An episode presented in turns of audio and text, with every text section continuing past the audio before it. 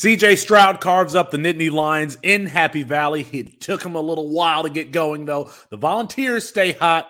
The goalposts are probably not in the river. They might throw them in the river next week, though. And Michigan played around with little brother before delivering the knockout punch late. We're going to get to all of that here very shortly. But before we do, this is College Fantasy Tonight presented by CampusToCanton.com. It's a fantasy show. It's a show we cover the games, we cover the players. If you like the content that we're bringing every single week, go ahead and like this video. Let's get this video to 15 likes and subscribe to the channel if you haven't already. We start every College Fantasy Tonight with the rundown.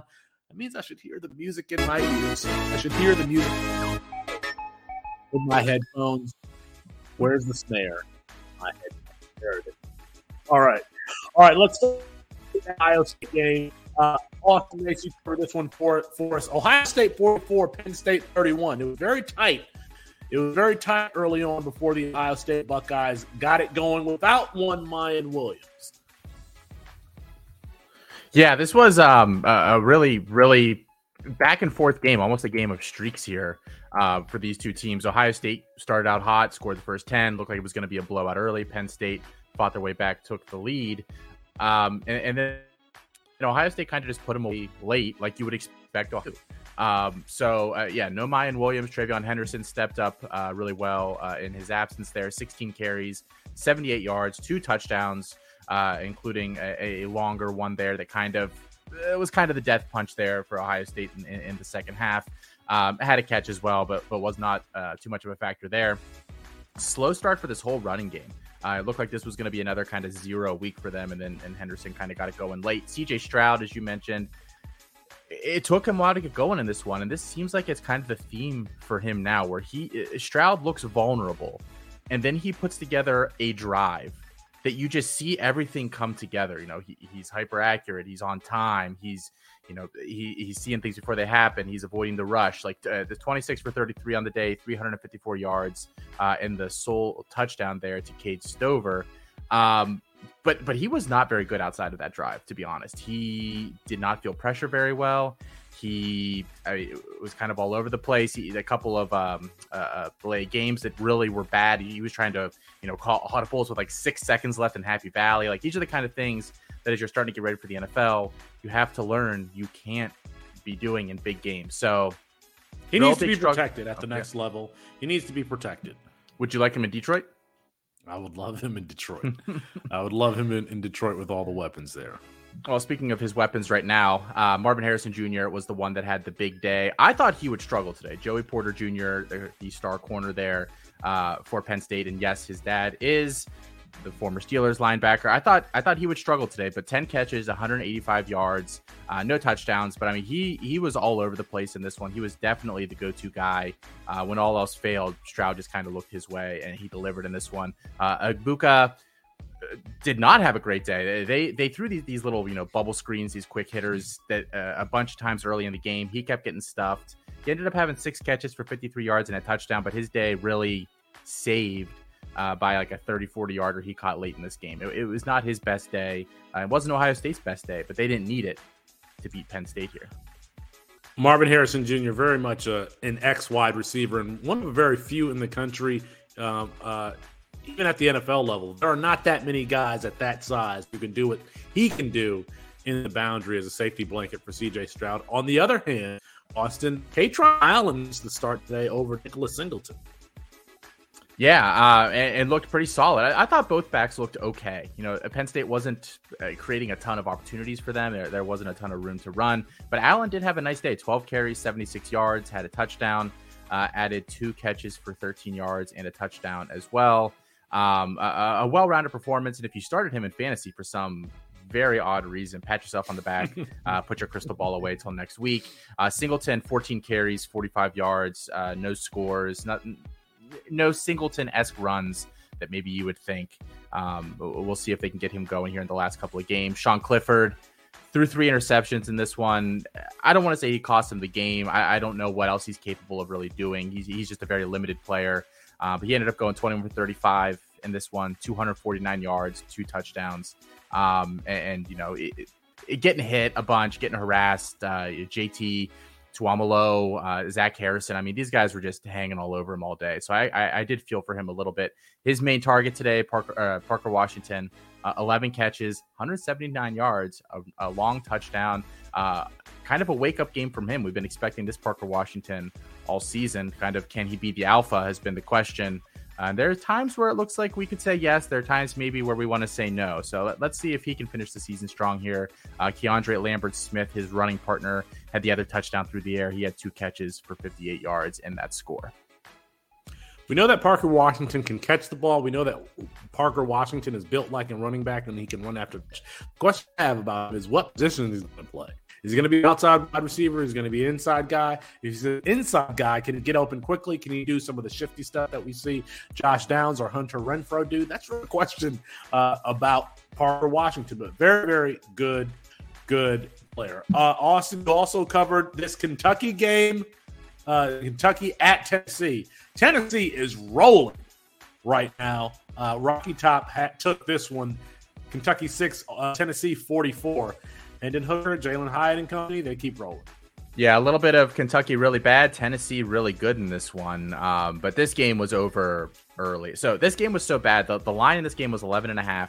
Tennessee scored immediately. The line went to 18, and I hit it because I was like, this thing is going to get so out of hand. That line is not going to be available for very long, and I had no doubt at basically at halftime that was going to be the case for me here. So Hendon Hooker, Heisman hopeful. I think at this point, he's probably in the driver's seat for the award. Very, workman-like day. 19 for 25, 245 yards, 3 touchdowns, added 23 yards and a touchdown on the ground. They didn't really ask him to do too much in this one. Didn't really have to. Guys are running wide open all over the place. Pass rush really wasn't getting anywhere near him. Just kind of a ho-hum day for him. But, I mean, if this might be his worst statistical day of the season and still a very, very strong performance. So it definitely didn't hurt his Heisman chances. Cedric Tillman returns. He has 4 for 22 in this one. Jalin Hyatt 5 for 138 and 2. Cedric Tillman had a NIL deal with some local cookie shop. If he scored 2 touchdowns, you would get 2 free cookies from the shop. They should have done that deal with Jalin Hyatt, but a good businessman knows good business, so that's probably why that wasn't the case. On the Kentucky side, what our future first round NFL draft pick Will Levis look like? Man, I really think if you walked out of this game thinking either of these quarterbacks are slam dunk first round picks, then you probably need your eyes checked. But Levis was by far, he was terrible in this game. And I do feel for him a little bit because their offensive line is so bad. Like Tennessee isn't known for having this crazy pass rush, a bunch of first round guys on the D line. And they were just after him all day. He ended up 16 for 27, 98 yards, no touchdowns, 3 interceptions. The first interception was not his fault. The last 2 were really, really bad, an underthrow on kind of a deep ball, and then just a poor accuracy on the other one. He is late on all these throws. He really had a couple other ones that probably could have been picked off. The mental side of the game is a lot for him, and the pass rush does not help him right now. So Levis, not a great day for him. Obviously, with that stat line, nobody else was great either. Chris Rodriguez, 15 carries, 64 yards, touchdown. He was fine on the day. And then, Dane Key, 1 catch for 8 yards. Barry and Brown, 2 for 12. Tavion Robinson, 4 for 11. Their leading guy on the day was Jordan Dingle, their H-back tight end kind of guy, 4 for 44. So, just Kentucky's going to want to go home, forget this one happened, and get back to the drawing board next week. All right, Austin, we appreciate it. Chris Rodriguez, probably an NFL draft pick, maybe a day, late day 2, early day 3 guy. We appreciate it, Austin. Let's go to Barnabas Lee, who covers the NFL draft here for us at campus2canton.com and also lends his hand here on College Fantasy tonight. Barnabas, you covered Oklahoma State and Kansas State. Now, I heard my friends Austin and Chris on the Better Sports Show calling Oklahoma State a fraud. They put up a goose egg today. Yeah, they were indeed exposed at the Little Apple, Manhattan, Kansas today. Despite Kansas State playing with a backup quarterback, they still shut out the Cowboys 48-0. The Cowboys, the Oklahoma State defense was lost all day. Deuce Vaughn had a long touchdown as well as a punch in right before the half. Kurt Warner's son, Cade Warner, scored on a screen and a seam shot, the tight end. I'll get to the numbers in a second, but Will Howard filling in for Adrian Martinez, who was dressed, but so he probably could have played if need be, but it was an ankle injury or something, and for a running quarterback, that's not going to work out, right? So Will Howard looked pretty great, honestly. One of Cade Warner's touchdowns was a drop in the bucket, and he also had a well-placed jump ball for Philip Brooks. The Oklahoma State offense was kind of lost the entire day, too. They looked okay moving the ball during their scripted portion of each half, but ultimately, errant pass because Spencer Sanders was under pressure. Every third and long, it was an errant pass. And so, notably, no Dominic Richardson for Oklahoma State. But that really doesn't explain the fact that Spencer Sanders was just slightly off, maybe a foot or so on every pass he was, today. So, going through the numbers, going back to Will Howard, he was 21 of 37 on the day, 4 touchdowns, no interceptions, ties the Kansas State single game record for touchdown passes in a game. He also only adds 3 yards on the ground. Not really a rushing guy. That's okay. Deuce Vaughn, I mentioned he got 2 touchdowns. That was on 22 carries, 158 yards. One of those touchdowns, he eclipsed his entire rushing total for the past 2 games he's had against Oklahoma State, which was 62, I think. So that was cool. He also added 4 catches for 18 yards.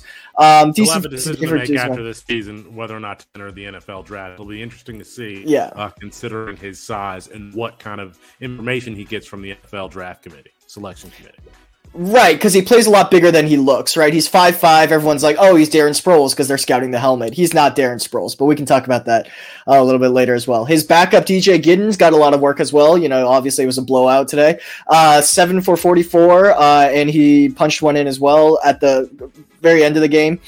Through the air, Malik Knowles had 8 catches for 113 yards. Really dominant day from him. He was, scooting and shooting and all over the place, and he was doing a really good job. Didn't get in the end zone though. Cade Warner adds 2 touchdowns. One of them was on a nice little screen that was just perfectly blocked on the outside there, and the other was a drop in the bucket that Will Howard just drops in and probably 30 yards downfield. It was a perfect looking play.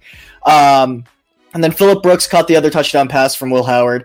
He was 2 for 41 on the day. Otherwise, decent, but definitely Malik Knowles was the primary option there. On the other side, Spencer Sanders had a fairly poor day, if we are honest with ourselves. 13 for 26 and 147 yards, 0 touchdowns and a pick. Like I said, he was probably about a foot off everywhere he was. Gunner Gundy actually came in late in the game, threw a pick by trying to backhand one to that was on the backside. Did you say Gundy? I did. On the ground, the entire team got 54 rushing yards. So really, no one to talk about here. It's just 54 yards across everyone. Poor day. They weren't missing their holes. It just wasn't well blocked up front. Through the air, Brennan Presley, 2 for 49. Bryson Green, 3 for 38. Just no one did their job on Oklahoma State today. It was just a poor showing from top to bottom.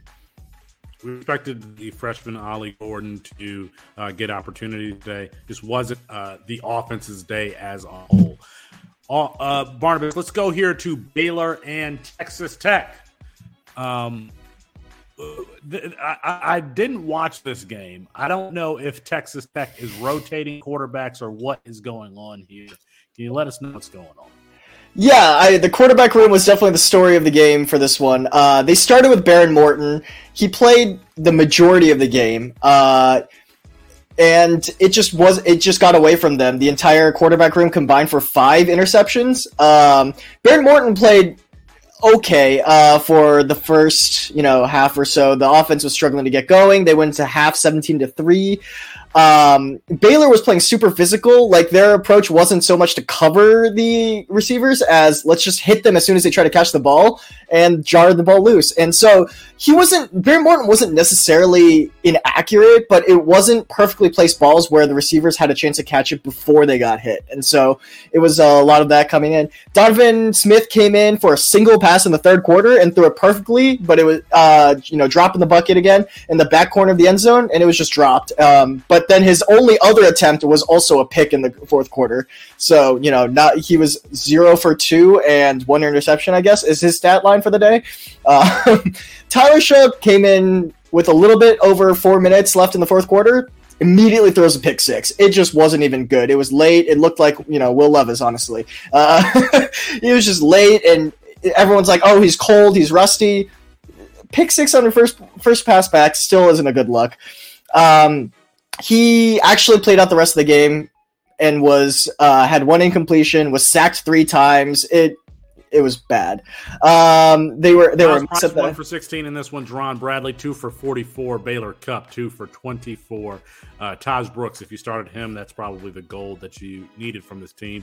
16 for 98, no touchdowns. I should have set you up, Barnabas, to say that Baylor takes this one 45 to 17.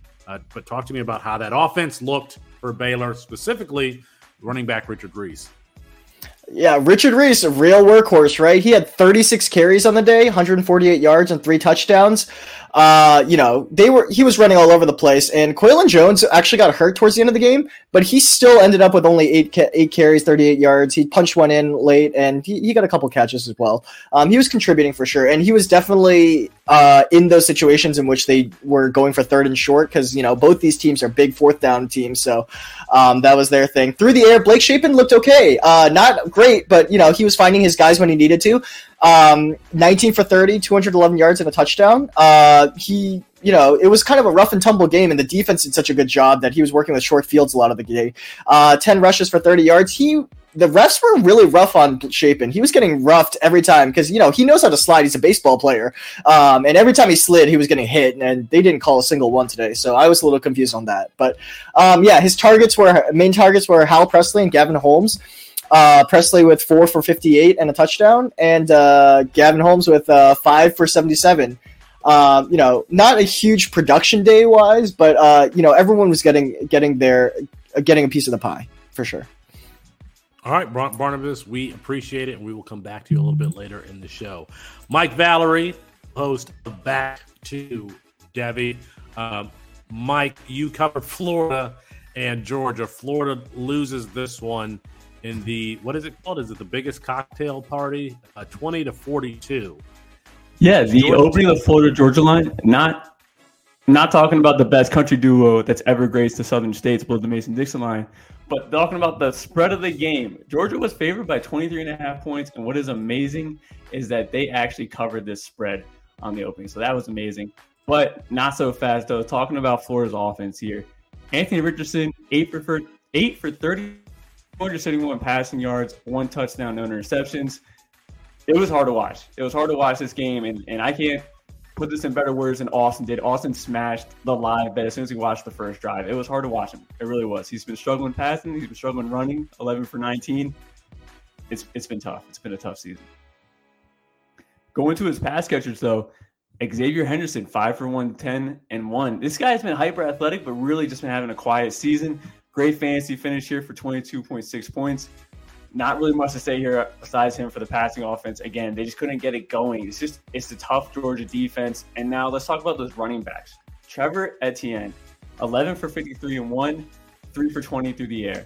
He seems to be taking over this backfield. Now, if we go over to Montrell Johnson, who also had 11 rushing attempts for 24 yards. But if you watch this game, it really felt like Etienne was the guy they went to early on, and Montrell seems to be fading into the background. This offense did most of their damage in the third quarter, and they did this off of turnovers from Georgia. I mean, it really wasn't like they were making their own yards here. They're getting layups from Georgia, and that's just how they got their success. They just had some layups, real easy ones, and that's how they covered. I maintain that Dan Mullen would have made Anthony Richardson look much better as a quarterback had he stayed as the head coach. Xzavier Henderson scores today. That was very much on a broken coverage. I don't know that you can count on that type of production going forward. Ricky Parasol is really the number 1 guy that Anthony Richardson looks forward to. On the other side, Mike, Daijun Edwards in that backfield, as Georgia always does, they had a day today between Edwards and McIntosh. Yeah, I thought it was very interesting to see McIntosh get the first 2 rushing attempts, though, down the middle. Very ineffective. They were very quick to transfer back over to Daijun Edwards, who saw 12 for 106 and 2. Great Great line there. You can't say much more than that. This young man is just not on anyone's real radar, so it's going to be interesting to see how he develops the rest of the year and just to see what the talk is going to be in the offseason about him, because this is some guy that no one really ever talked about. Stetson Bennett in this one, 19 for 38, 316 yards, 2 touchdowns, 2 interceptions. Branson Robinson also got in this game, 9 for 35. It'll be interesting to see the dynamic between he and Andrew Paul once Andrew Paul is healthy next season. Brock Bowers. Yeah, Brock Bowers could probably sit out next season. I'm always advocating for players to just sit once they stabbed draft capital, and I'm not sure that Brock Bowers is the best tight end in the country. No, that's going to be JT Sanders, but that's a talk for another day, though. Brock Bowers got lucky here in a long touchdown pass. I mean, this ball touched every single limb on the defender before it gracefully fell into his hands. And it was like a 60, 70 yarder or something ridiculous like that, which really saved both Stetson Bennett and his fantasy day. Again, this is just a really defensive dominant game here. Love seeing Branson get in late, just like you said. You'd like to see those freshmen get in early in the season. But this game just... I mean, there's points being put up, but this is really just Georgia's defense being dominant, and this is hard to watch. It's hard to watch kind of almost both these offenses. The best tight end room in the country, Brock Bowers, 5 for 154 yards, 1 touchdown. Darnell Washington adds 3 for 47. They still got Eric Gilbert there somewhere around. And then obviously Oscar Delp is coming around at some point. All right, we appreciate it, Mike. Oh, Mike, you also covered Arizona and USC. This one was interesting. I thought it would be interesting. That Arizona team has a lot of fight. Coach Fish there is building a program. Jayden de Laura, Dorian Singer, Jacob Cowling, Teteroa McMillan. They have some weapons there for Arizona. Yeah, it was a great game. It really was slow start, but it just really got me going there in the third quarter. Jayden de Laura, 26 for 43, 380, 3 touchdowns, 1 interception, also 8 for 54 on the ground here. Seemed to struggle early on, but I mean, like I said, this was really exciting. He had 100 passing yards the entire first half, and then he gets about 200 in the third quarter. I mean, talking about turning it on, making adjustments at halftime, love to see that. His running backs, though, couldn't get it going. Michael Wiley was the leading rusher here with 10 for 49 and 1. I mean, you know, didn't really see the freshman either. He was 1 for 6. Those receivers, though, Jacob Cowling is almost the leading receiver in the Pac-12. He's behind Romo Dunze by just 2 receiving yards. Again, didn't get it going until the third quarter. Ted McMillan, the leading freshman, true freshman in receiving yards, 3 for 62, no touchdowns. Great contested catch, really great physicality. Love to see how that man develops. And then Dorian Singer was the real surprise today. 7 for 141 and 3. I mean, just amazing. That's a great performance.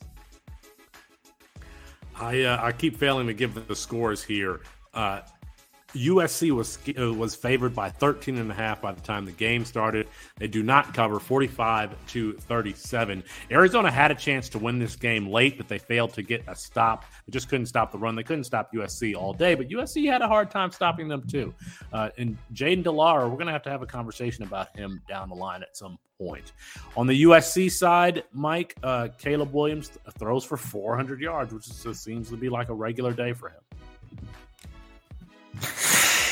Oh, God. He just takes my breath away, Felix. I'll tell you that. I got to take the inhaler hit right there. Caleb Williams, 31 for 45, 411 yards, 5 touchdowns. I mean, he doesn't have Jordan Addison. He doesn't have Mario Williams, but he has Taj Washington. I mean, such a reliable number 3. This guy always steps up. 7 for 118 and 1 on the receiving. He also has Brendan Rice, Jerry Rice's son, a guy that I like as a straight line burner, to be honest with you, but 5 for 62 and 1. And then Kyle Ford, who I actually had no idea who this guy was, but Kyle Ford, 6 for 114 and 1. I really didn't. I had to look him up mid-game, say, who's this guy? So these receivers. They've got a lot of wide receivers there at USC. Jordan Addison was out. Mario Williams dressed, but not playing. Must have been suspended. That's all I could think of. Travis Dye adds 21 for 118 and 1 in this one. Yeah, he didn't get on the field really much until the last fourth quarter there. I mean, they were trying to run the clock out. I think they saw the shootout starting to ensue, and they're like, we want to control the tempo, slow down this game, keep this lead. So Travis Dye, I believe he had, I want to say, 8 to 10 rushing attempts going into the fourth quarter, mostly just to slow down the clock. All right, Mike, we appreciate it. Let's go here to UNC and Pitt. Matt Bruning, you covered this one for us. Am I not reading something? No. UNC and Pitt, Matt. Yeah. 24-42, UNC takes this one, and Drake May keeps it rolling with 5 touchdowns today.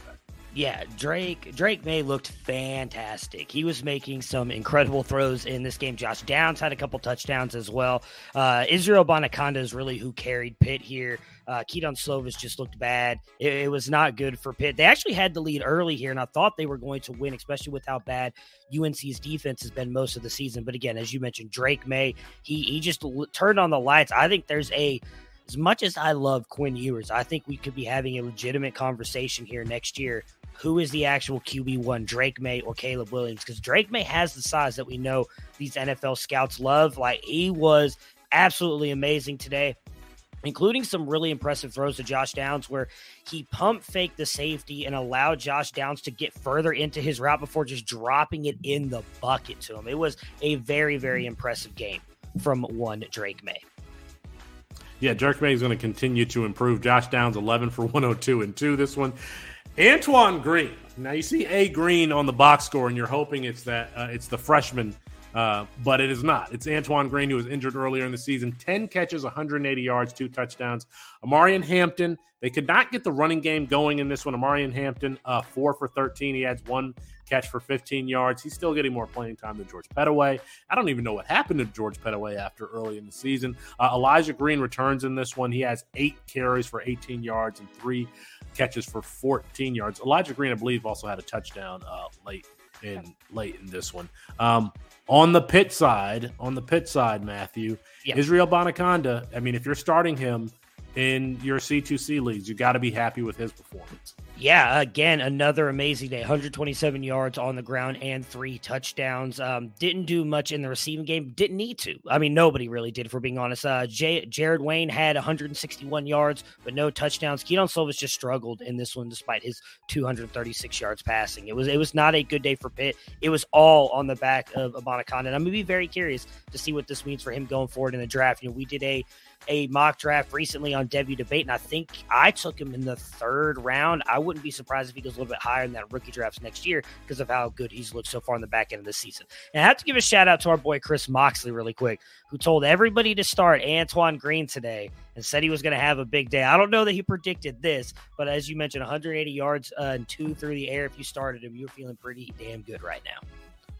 They give a lot of good information on that Better Sports Show. You mentioned Israel Bonaconda. There are a lot of good running backs in this class. Dwayne McBride had an excellent day today, and because we're not usually covering G5 games, we don't say his name enough. But it's a very, people expect it, but it's a very deep running back class. Kanate Mumfield adds 4 for 22 in this one. Bub Means, 3 for 53.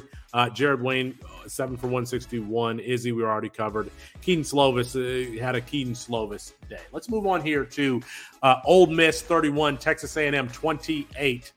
Matthew, they started the freshman Connor Wegman today, who was efficient in his first start.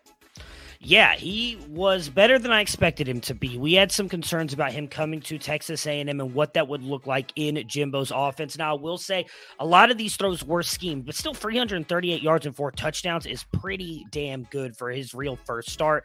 He was making plays down the field as well. Looked like Jimbo was allowing him to open it up a little bit more. Maybe that's because they trust his arm a little bit more than Haynes King, Max Johnson. He did have a couple throws, including one that everybody was tweeting out where Evan Stewart made the catch, but at least Connor Wigman put it where he could go up and get it.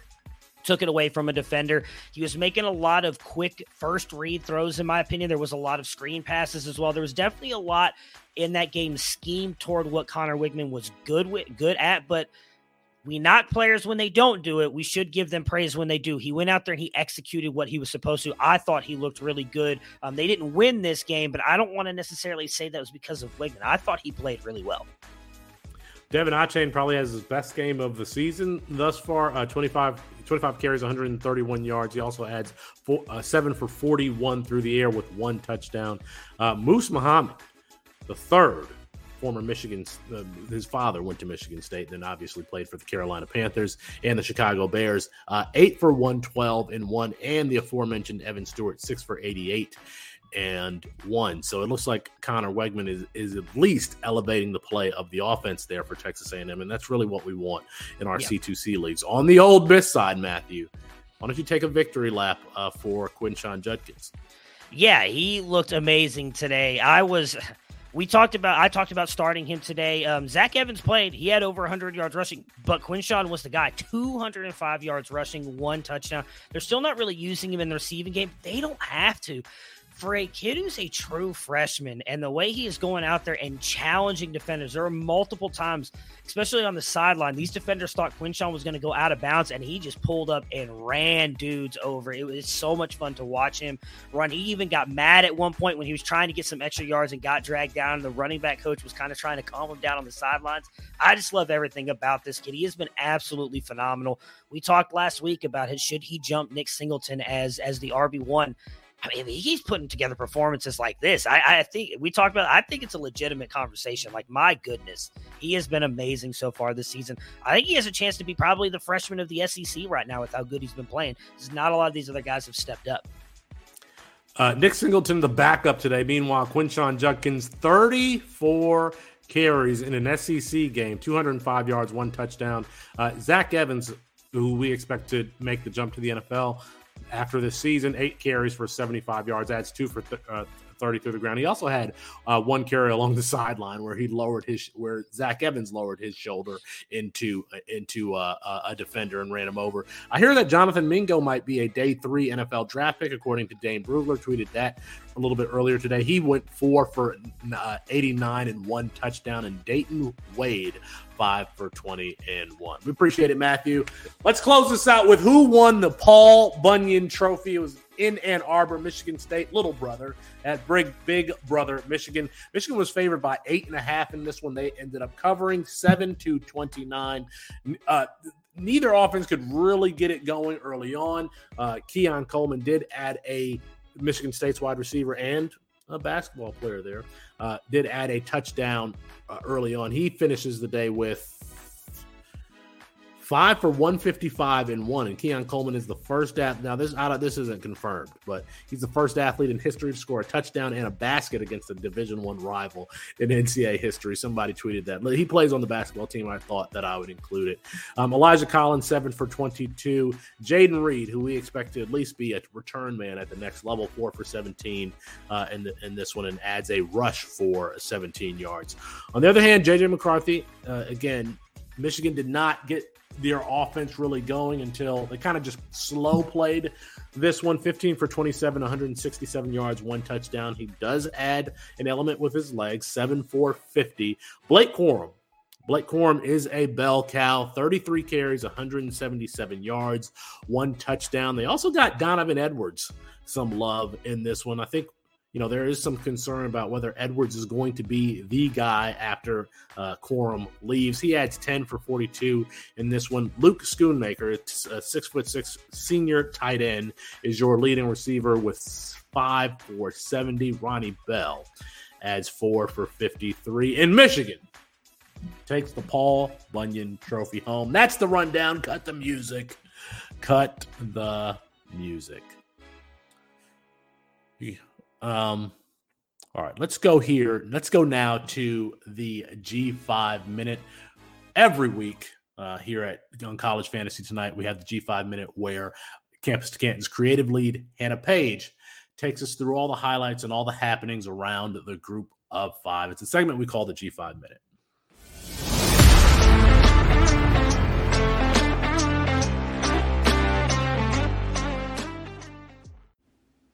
Hey everyone, this is Hannah Page with the G5 Minute. Each week, I bring you highlights from the group of 5 as well as major G5 producers for the day. How about Charlotte? Ahead of Week 9, the 49ers fired head coach Will Healy. They go into the Rice game 1-7 and ultimately defeat the Owls 56-23. En route, quarterback Chris Reynolds goes 16 of 19, nearly has a perfect game, for 84.2% completion rate, 254 yards, 13.4 yards per pass attempt, and 5 passing touchdowns. UCF took down number 20, Cincinnati, by a score of 25-21. Unfortunately, UCF starting quarterback John Rice Plumlee suffered a big hit on the sideline that took him out the remainder of the game, so cue in backup Mikey Keene, the same Mikey Keene who took over after Dylan Gabriel's season-ending injury in 2021. After Keene took over for Plumlee, he went 15 of 21 for 176 yards. On Plumlee's status, Gus Malzahn said he couldn't come back in. I think he had a concussion. I know we love UAB's Dwayne McBride, but the Blazers are struggling after losing starting quarterback Dylan Hopkins to an injury sustained during the WKU game last week. FAU leads UAB right now 24-17 in the fourth quarter. McBride does, however, have 21 carries for 143 yards, one touchdown, and is doing a lot better job of protecting the ball this week compared to last week. And in our Did Kalen Laburn surpass 100 yards again tracker, the answer as of right now is no, he probably won't. So after posting 100-plus yard games in every single game this season, it looks like Coastal Carolina has found a way to minimize his impact. So with about 11 minutes left in the fourth, Laburn has 14 carries for 58 yards and one touchdown. That's it for the G5 Minute.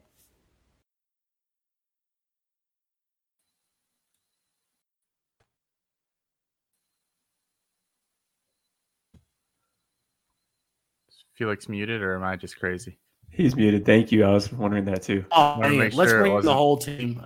I can't believe I have not done that in one episode of College Fantasy Tonight this season. That'll be the first and the last time. Let's place a bet on that. That'll be the last time. What odds are we getting on that? All right, let's talk. I want to talk about a little bit about C.J. Stroud here, folks. I wonder if the fantasy community is going to overthink this with C.J. Stroud, especially if he is a top 10 draft pick. Yes, he has some flaws in the fact that he's not an improviser. He's not great off structure, but there are a few fantasy relevant quarterbacks that just aren't great in that particular area. Barnabas, I want to start with you here. Are you concerned about C.J. Stroud being a I don't want to say elite, but a very good NFL producer, given some of his limitations, specifically with improvising and doing things off script? Sure. I don't know that thinking that C.J. Stroud has maybe not as high of a ceiling as some other prospects we've seen is necessarily overthinking C.J. Stroud. I think we all saw Dane tweeted out this week that, or today, that C.J. Stroud's comp might be Jared Goff, which might concern, many people. I think that he has his limitations. We saw today, as soon as structure started to break down, he panics a little bit, and he's not the type that's really willing to put his body on the line and, rush, which is, fine for quarterbacks. But, a lot of times I look at C.J. Stroud, I see an elite prospect, but then I ask myself, what does he do that Dwayne Haskins couldn't? And that, I think, is something that concerns me a little bit, in that, there are some things. He does things better than, a prospect like Dwayne Haskins, but we saw how that prospect panned out. So I don't think it's overthinking it to think that the ceiling's maybe not as high, and yes, I am concerned. Austin. Interesting. I am concerned. I agree with a lot of what Barnabas said. It's not solely the play break. It's just the mental aspect of the quarterback position as a whole. And I think, we're not scouting the helmet here, but I don't think Ryan Day's system necessarily does a lot to help these guys, where it's either this, pre-play, you identify the coverage and you're hitting it's off coverage. We'll throw that little, that bubble screen. If it's not, then you're going to let the play really, really develop. I don't think that helps some of these guys. We've seen Justin Fields have some issues acclimating to an NFL system that's a little more advanced than that. I think Stroud will have those same issues. And then it's just it's just dumb stuff. Like, he took those two really bad penalties today. He's trying to readjust. You can't audible with 5 seconds left on the road in Happy Valley.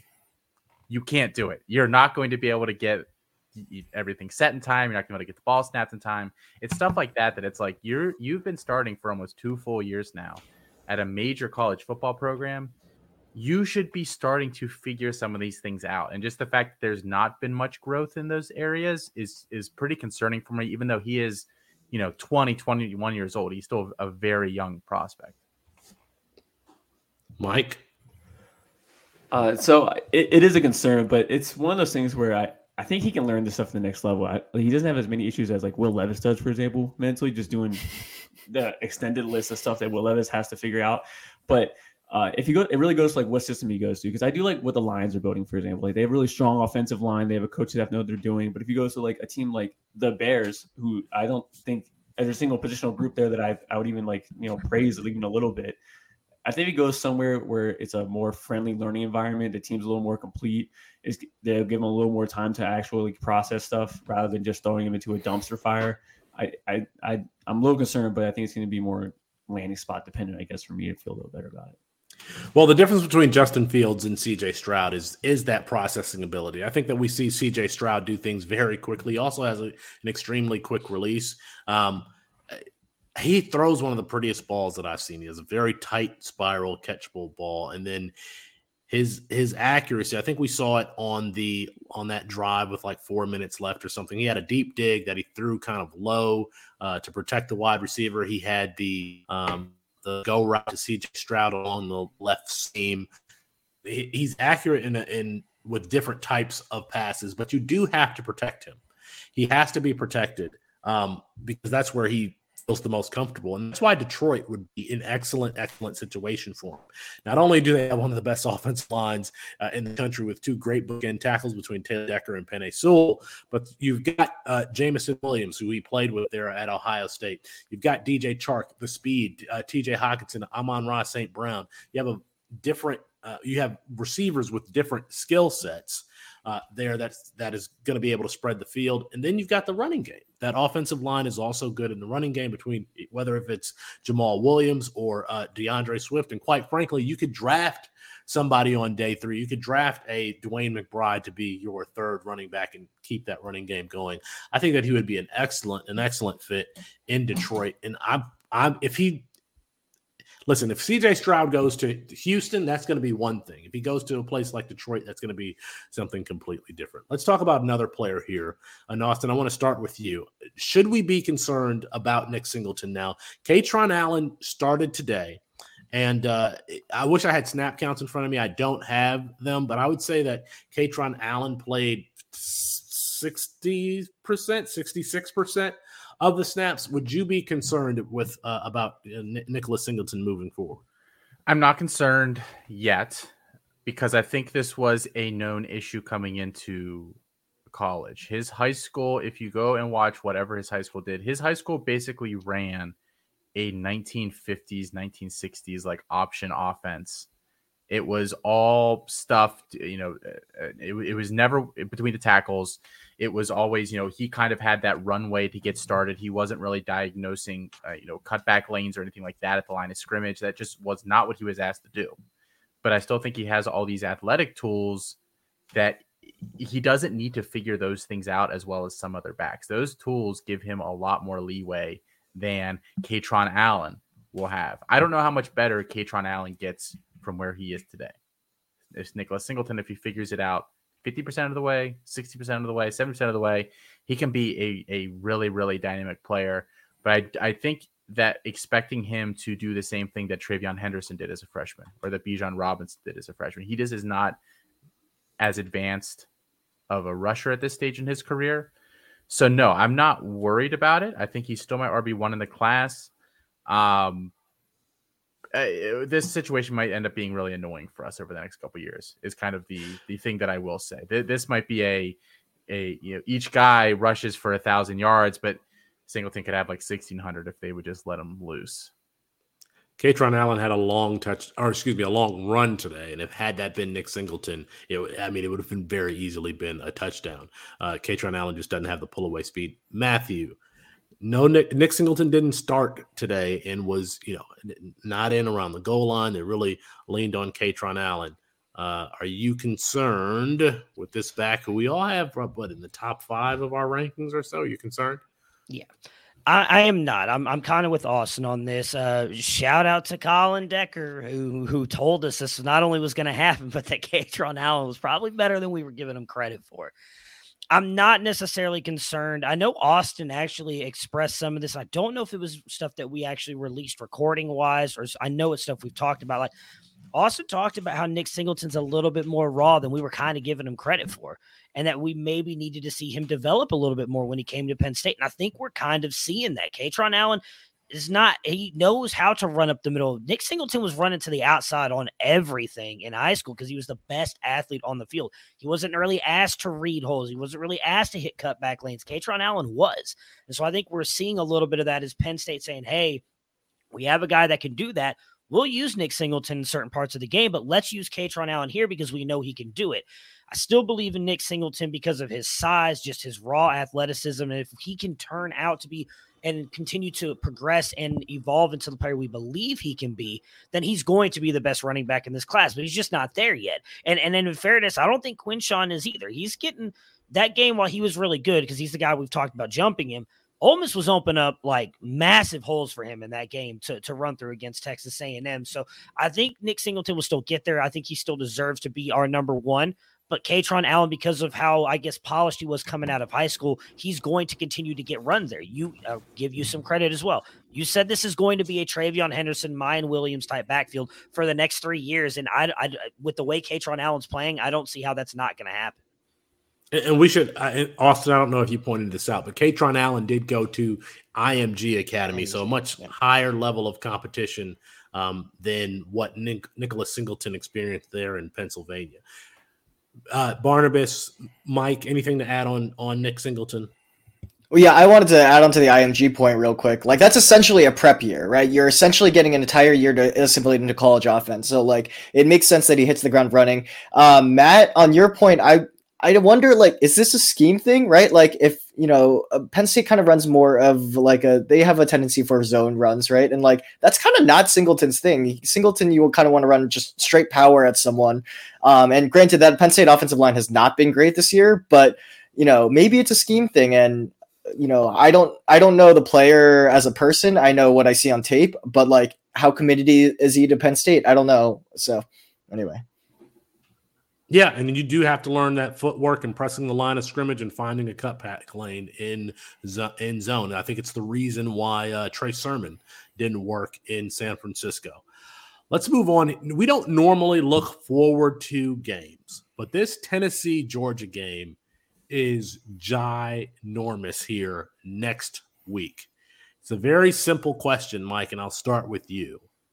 Can Tennessee beat Georgia? And I think this one is at Georgia. No, I'm not really into Tennessee like that. I think this Alabama defense that they torched, right? It's not what it used to be. This team is not as good as it was last year. Kentucky, I'm a Kentucky fan, right? I go to Kentucky. I'm a lot harder on my team than most homers are, though. They're not good either. I mean, they're not top tier like that. So Kentucky will not be playing Tennessee or Georgia next week. No, they're not. But going to Georgia, though, like that team is still well put together, well coached. That defense is, I mean, like I said, this Florida game, right? Like it was like a 22-point gap. But you watch that game, like it looked like practice to Georgia. It looked like they were just practicing, fooling around, like, oh, turnover, who cares? Like, I don't really care, you know? And then once fourth quarter came, they're like, all right, it's time to go home. Let's just run the ball and just kill the clock. So I just don't believe in Tennessee's offense to really do that much damage to that defense that Georgia has. And Georgia's defense is just going to eat up Hendon Hooker and Georgia all the way. That's what I wonder, Austin, is whether or not Tennessee is going to be able to protect Hendon Hooker, and if they're going to let these, you know, these go routes and these routes along the sideline develop. If they can't protect Hendon Hooker, then I've seen an early line Georgia favored by 12. But what are your thoughts about this game next week, Austin? Man, I'm hammering Tennessee if that line is at 12. Yeah, I think Tennessee can beat Georgia. I don't think Georgia is a Goliath this year. I don't think there's a single Goliath in college football this year. We thought they could be after that week one smackdown of Oregon. Like, I actually disagree with what Mike said. I thought Georgia looked human today. Florida made them bleed at times. You know, they are not a god. They ran the ball effectively for large stretches of that game. the thing that Georgia can do that I think is going to be interesting versus Tennessee is that they don't defend the deep pass particularly well, or at least not on a consistent basis. And what does Georgia do? At least based on the last couple of games I've watched, like Stetson Bennett, his two settings are dump it to a running back or chuck it deep. Like, he doesn't have any sort of intermediate setting at all. So I think he'll want to push the ball against these guys. I think so that will be the matchup. Can Georgia effectively push the ball deep? Because I think they'll protect Hendon Hooker fine. I think they'll move the ball fine. Like, I just don't think this Georgia team is scary. I'm not saying Tennessee will win, but 12 points, right? Oh, that's disrespectful. It should be 4, 5, 6 points maybe. Yeah, I agree 100% with Austin here. I mean, look, we know that Tennessee can be a fast-moving team at time when they need to be. They did a little bit today against Kentucky when they needed to. Who gave Georgia a tough time recently with fast passing? Kent State. Mike, you just talked about, or Austin brought up the Florida Gators comparison right there, saying that they looked human today. If Hendon Hooker was playing for Florida, do you think they beat Georgia Tech? Because I do. What did Anthony Richardson struggle doing when there were wide open wide receivers running across this Georgia secondary? He was overthrowing wide receivers. He was missing players wide open. I watched the game. He had guys running wide open. Richardson just couldn't drop it in there. Hendon Hooker will not have an issue doing that. Like, we keep asking, can these guys protect Hendon Hooker? In my opinion, Alabama has a better defensive line than Georgia. Dallas Turner and Will Anderson did nothing to slow down Hendon Hooker in their game, and they had to go shot for shot. I will take Alabama and Bryce Young in that offense, even though he doesn't have any wide receivers, over Stetson Bennett and his, because I think all they have to do is stop. It's not easy to stop Brock Bowers. I think if they stop Brock Bowers, we'll see Stetson Bennett get into the issues he had with Kent State and the issues he had with Missouri. And the other thing that Tennessee has, I think, is an upgrade over everybody else they've played. What did Missouri do against them when they needed to? Run the ball all over Georgia. Tennessee's got two good running backs in Jabari Small and Jalen Wright. They have two different ways that they can beat Georgia, and I agree. Like, Georgia's not the team they were last year. We need to stop thinking that they are. I would pick right now, I would take Tennessee to beat Georgia. Georgia may end up beating them because they are the home team, and it's hard to go into anybody's house and beat them. And Kirby Smart will get this team up for it because they'll say, hey, look, there's people saying Tennessee's going to beat us, but Tennessee is a much better team than I think we're giving them credit for, and I do think they could beat Georgia. Barnabas playing here on game next week.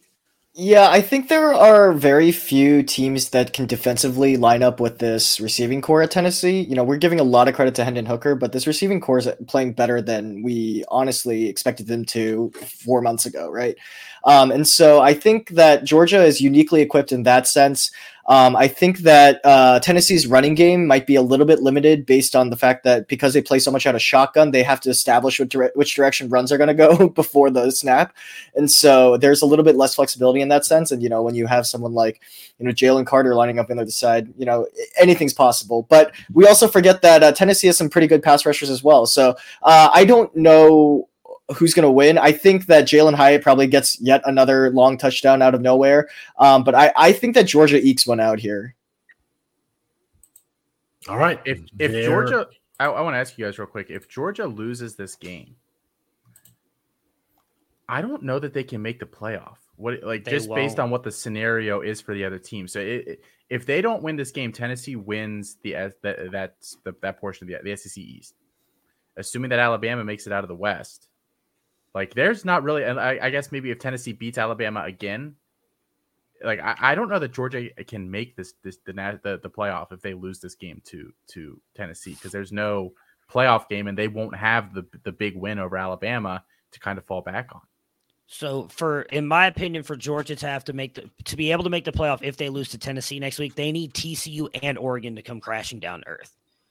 Because I think regardless of if both teams continue playing the trajectory that they're on right now, I think we could see a possibility, depending on how the game goes. If Michigan beats up Ohio State like they did last year, both teams won't get in. But I think there's a realistic argument that we could have two Big Ten teams in this year with the way they've ranked Ohio State and Michigan all year long.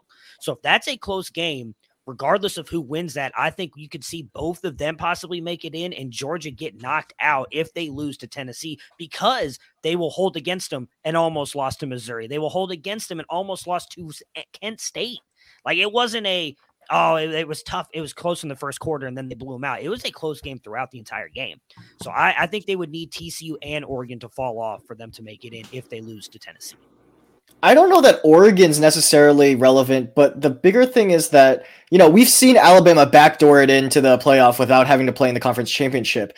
But the fact of the matter is, has Georgia faced anyone that we would consider a good team up until Tennessee? Like, that's my bigger question. And so if they're going to lose the one test that we actually think is a good test for them, then, you know, that's the bigger dooming factor, in my opinion. So the only reason I put Oregon in there is because if they run the table and win the Pac-12, I think they would get in because they're the Pac-12 champion. I know they've got the loss to Georgia, but we've seen this committee in the past make these arguments that if you lose in the first couple weeks of the season, we don't hold it against you as much because there's no preseason for college football, especially Dan Lanning, new head coach, new quarterback, new system, new everything. I could see them making excuses for Oregon to put them in over Georgia, even though that Georgia beat them back in week one.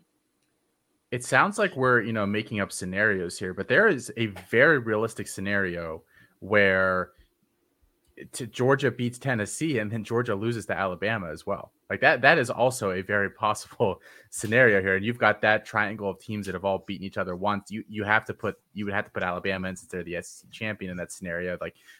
There are a lot of kind of convoluted, different scenarios that I think can play out here at the end of the year. But I think Georgia losing this game would be very, very bad for them. That's mostly what I wanted. Like, I think that really, really hurts their chances here. Before we go to left coast, could I just say one thing? Because I know we need to go. If we had a 12-team playoff, this wouldn't be an issue, and we would be fine, and we'd be sitting here. Everybody would have the playoff. Get out of here. No, but also, like, the caveat to that also is that, like, Georgia is only facing this problem because they play in the East. And like, I wrote a divisions article a couple months ago, and the SEC East was the only division in all the Power Five that had a significant difference in record between in division and out of division. So, and I mean, you just said we're completely overlooking Clemson here, who has a realistic shot of going undefeated now too, and they'll be in if they go undefeated, regardless of what we think. Hey, regardless of what we think of that team, they'll be in if they went out there. So you're talking about there's two spots already locked up, and whoever wins the Big Ten and Clemson, if they go through. So you're talking about, if Georgia loses, like, I don't see how they get in. As long as if TCU or Oregon goes and does what they're continuing doing, I think they'll both get in. One of those will get in, and obviously the SEC champion. It'll be interesting to see whether or not Georgia decides to play Tennessee's game, high tempo, pass a lot, because I think Alabama did that, and I wonder. They should have won that game though. So I mean, that it's a viable strategy. Sure. And Stetson Bennett has been playing a lot better this season. He's been carrying the team at points during the season.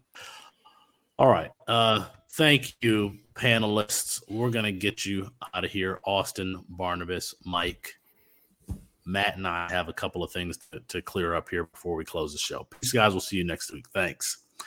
Matt, we got a couple of games that we want to check in here on before we close out. Stanford and UCLA. Zach Charbonnet, Dorian Thompson-Robinson. How's that one? Is that one concluded? How's it looking? It is not. They just kicked off in the third quarter, and if Austin was wondering, he's probably officially beaten me now, as I know he had Zach Charbonnet. Zach Charbonnet's gone over 100 yards and 2 touchdowns already. It's at halftime. Dorian Thompson-Robinson, 151 yards through the air, has not thrown a touchdown. Jake Bobo, 40 yards on the 40 yards through the air. Stanford is not doing anything. That supposed first round pick, Tanner McKee, that everybody was talking about, 5 for 12 for 49 yards so far through two quarters. So we can have a whole show listed to all these guys who are going to be first round picks. We can talk about Tanner McKee. We can talk about Will Levis. We can talk about A.T. Perry if we wanted to. San Diego State at Fresno State. Matthew, my boy Jake Haener is back in, but they are down to San Diego State 21-10 with the third quarter just starting. Yeah, it is 14 minutes into the third quarter, down 21-10, as you just mentioned. Jake Haener, playing not bad. He's been very efficient in his first game back, 12 of 15, 137 yards, one touchdown, no interception. Mims, 21 yards on the ground. That's really all that's going through. I'm going to be honest with you. I don't know who Nico Remigio is, but he is the leading receiver right now. Nico Remigio, the transfer from Cal. I apologize. He is the leading receiver for Fresno right now with 47 yards and one touchdown. On the San Diego side, I mean, nobody's really doing much of anything. It's been mostly the defense, but Keenan Christian does have 70 yards through the air and a touchdown. All right. And then Nevada, San Jose State. San Jose State back on the schedule after taking last week off due to the tragedy there in their locker room. Yeah. Wow, I'm sorry. I hit the wrong button here. It is 20. Oh my goodness. I messed it up. 14-7 at halftime for Nevada, actually. And we talked a lot about this with San Jose State, obviously losing, unfortunately, a teammate. Talked about Chris Moxley talked a lot about that this morning. Like, could this kind of unfortunately be a letdown spot for them with kind of the emotions running through this locker room and everything with everything going on? It does look like that's going on right now. Cordero, 161 yards through the air, one touchdown. Only Lockhart is really the only one doing anything in the receiving game with 79 yards. Shane Illingsworth has been, you know, okay for Nevada, 109 yards through the air on 20 attempts. Tawa. I always forget how to say his name. Toa Tawa, I believe. Toa Tawa yes, is leading the attack here. Recruit in Nevada's history. He is leading the charge here for Nevada. Mm-hmm. Only 57 yards on the ground, but does have both of their touchdowns. And BJ Castile has 60 yards through the air for Nevada. All right, there we go. You ready to close out the show, Matthew? I don't know. Did we decide we were going to play music under this the last segment? I don't know. You probably said that, but we don't have anything good. I can play the same music, but the same music. That's fine. Okay, that's fine. There we go. It's already playing. That's fine. The people slowly fading in. All right. Matthew, Maction starts on Tuesday. Going to be wild. I was going to. Yeah. Okay. Sorry. I will be watching those games. I'm excited for Maction coming back. There's a lot of tweets that came out about that. I believe starting Thursday, we are going practically a month now straight with football on every single day.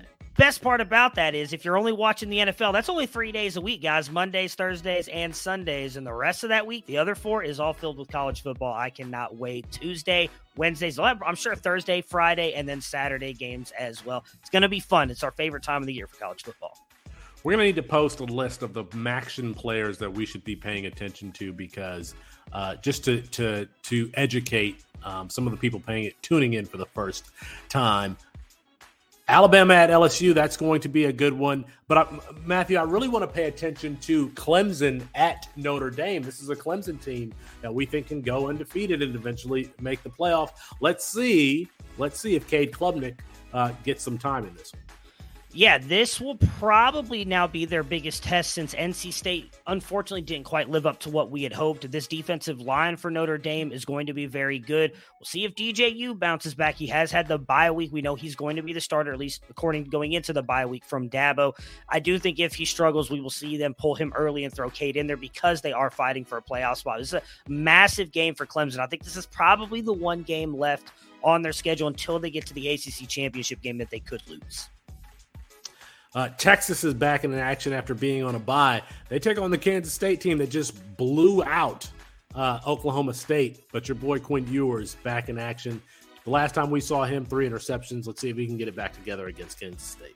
Yeah, and unfortunately what Kansas State was known for doing coming into this game today was running the ball. Will Howard was kind of doing it through the air, which is the weakness of the Texas defense. They're very good stopping the run, but they struggle a little bit against the pass. Don't know necessarily if I want to see Quinn Ewers get into another shootout. Did not work out so well for him last time, but I'm hoping that he's able to bounce back after a bye week. Should be a very fun game and a lot riding on for both teams. Both still have a shot to make it into the Big 12 championship, so a massive game for both these teams. And we talked about this one a little bit already, but Tennessee and Georgia, if Georgia's favored by 12, you taking Tennessee? I'm taking Tennessee. All right. That is the show. Preston Stone is out for the year. That's one note. Toledo now atop the MAC West after beating Eastern Michigan. That's going to be it for us. Good night. That's going to be it for us. Good night, everybody.